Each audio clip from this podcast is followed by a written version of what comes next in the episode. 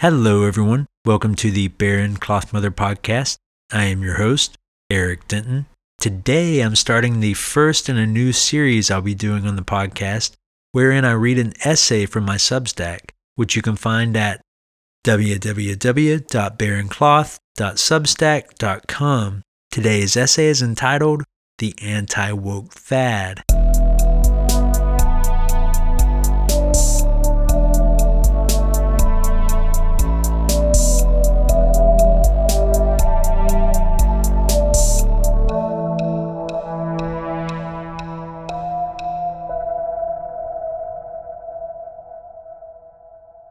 The old fad was being woke. The new fad is being anti-woke. Both deserve scrutiny and severe criticism. Within this article, I'll focus on the latter, it being, in my opinion, the current dominant fad among outlier public intellectuals. What made me start thinking about this was a recent disagreement I noticed between two public intellectuals, Brett Weinstein and Sam Harris. On several different occasions, from multiple different forums and platforms, they've implicitly and explicitly sniped at one another over how we, as a society, should go about assessing and confronting COVID and its aftermath. At the outset, in regard to this particular subject, I won't pretend to be unbiased. I fall more in the Harris camp. I have my reasons, some of which I'll now explicate.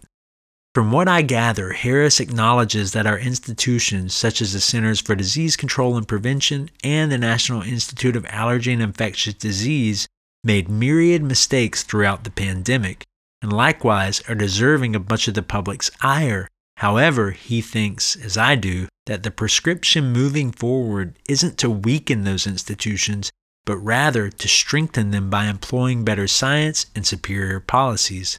In other words, we simply need to pinpoint the errors our institutions made during these adverse times and correct them incrementally and incisively. Errors are inevitable, after all. In contrast, Weinstein appears to appeal more to a populist libertarian cohort, the do-your-own-research, don't-tread-on-me crowd. I'm certainly not against doing one's own research, but I am against the implicit sentiment it sometimes conjures. Namely, never trust experts or institutions. I'm especially against this sentiment when the propagator, in this case, Brett Weinstein, tacitly or openly suggests it.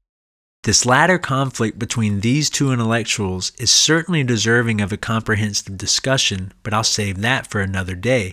Today, in order to get at the subject at hand, the anti-woke fad, I want to zero in on yet another person in the intellectual wilderness. A person that I noticed shooting rhetorical spitballs from the back of the metaphorical classroom from multiple platforms at the Weinstein-Harris affair, hence why I brought it up. That person is called Gad Saad. Quote, "My positions are always based on first principles and are not the least bit biased by a desire to be loyal to any political tribe." End quote. From Gad Saad, The Parasitic Mind, page 64 through 65 of the ebook. The above quote, which comes from Dr. Saad, a professor of marketing at Concordia University, could just as easily have come from Lieutenant Commander Spock from Star Trek.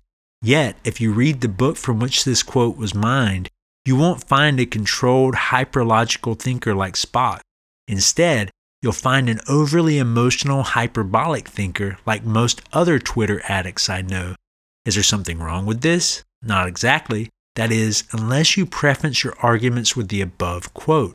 A mere 15 pages later, in the ebook version of The Parasitic Mind, Saad proclaims, quote, "As a libertarian, I am a fervent proponent of small government. I despise the never-ending, ever-increasing governmental encroachments into our daily lives." End quote. It's worth noting that, according to a 2014 Pew poll, libertarians are more likely to be Republicans. This quote follows page after page of Saad rhetorically slicing and dicing progressives and Democrats, tacitly amalgamating the two as a single unit. But again, he's not the least bit biased. The subtitle of Saad's aforementioned book is How Infectious Ideas Are Killing Common Sense. Now, given the time that this book was published, October 6, 2020, you'd think that Dr. Saad would have mentioned QAnon or any of the other countless infectious ideas ravaging the Republican Party, and the country at large. However, if you thought that, you'd be wrong. He focuses solely on progressive ideas while continually attacking Democratic lawmakers. But as he said, he's not biased, he's a scientist. To be fair, Dr. Saad does, within the preface of his book, cleverly anticipate the whataboutism argument I'm presenting here. He partially does this with an argument from parochialism. Quote, I inhabit the world of academia. This is an ecosystem that has been dominated by leftist thinking for many decades and certainly for the entirety of my professional career. End quote. Therefore, he chooses to focus his arguments fully on his immediate surroundings, apparently forgetting there's a much broader world out there. He goes on to say, quote, my focus on the left is a mere reflection of the fact that its intelligentsia shape academic culture and the subsequent downstream effects that trickle to the rest of society. End quote. This latter argument makes more sense, but fails to acknowledge the powerful and popular conservative media that's emerged in response to progressive programming. All that said, I agree with what most of Dr. Saad says about progressivism within his book. My disagreement lies with his hyperbole and his framing. He's not so much acting as a professor or scientist, although he's quick to mention both, but rather as an angst-ridden adolescent YouTube influencer. Throughout his book, he takes readers on a tour of his many jabs and clever comebacks to progressive social media activists. Boy, I tell you, I was impressed. While owning the libs with his carefully crafted diatribes on his YouTube channel, he might as well show us how to apply makeup too. Why bring up Gad Saad? One of his videos was recommended to me on YouTube wherein he's trying and failing to take down Sam Harris. For what reason exactly? It wasn't quite clear. He mentions in passing Sam's positions on Brett Kavanaugh, Sam's position on Hunter Biden's laptop, Sam's position on Twitter's Trump ban, and Sam's disagreement with Brett Weinstein. However, all of these things are debatable. They possess no clear right or wrong answers. Saad simply can't get over the fact that Harris disagrees with him. The name of the video in question is Jordan Peterson and Joe Rogan Critique Sam Harris. This title was cleverly chosen for algorithmic reasons. Saad only mentions Peterson and Rogan in passing. He doesn't even explain their critique. A more apt title would have been, I don't like Sam Harris because he disagrees with me. This would have fit the video perfectly. Weird side note. At one point in the video, Saad goes on an unprovoked, unhinged tirade against the author and historian Yuval Noah Harari. Quote, I can't stand that guy. I can't smell him. End quote, whatever that means. Quote, I can't imagine his existence, end quote. To repurpose his analogy, Dr. Saad's mind has been parasitized by the anti-woke fad. The anti-woke fad is the intellectual craze wherein one drops everything one cares about in order to focus solely on spreading anti-woke memes.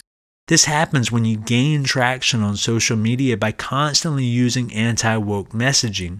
This traction goes to your head and you start believing you're the philosopher king and that everyone who doesn't agree with you needs to be destroyed.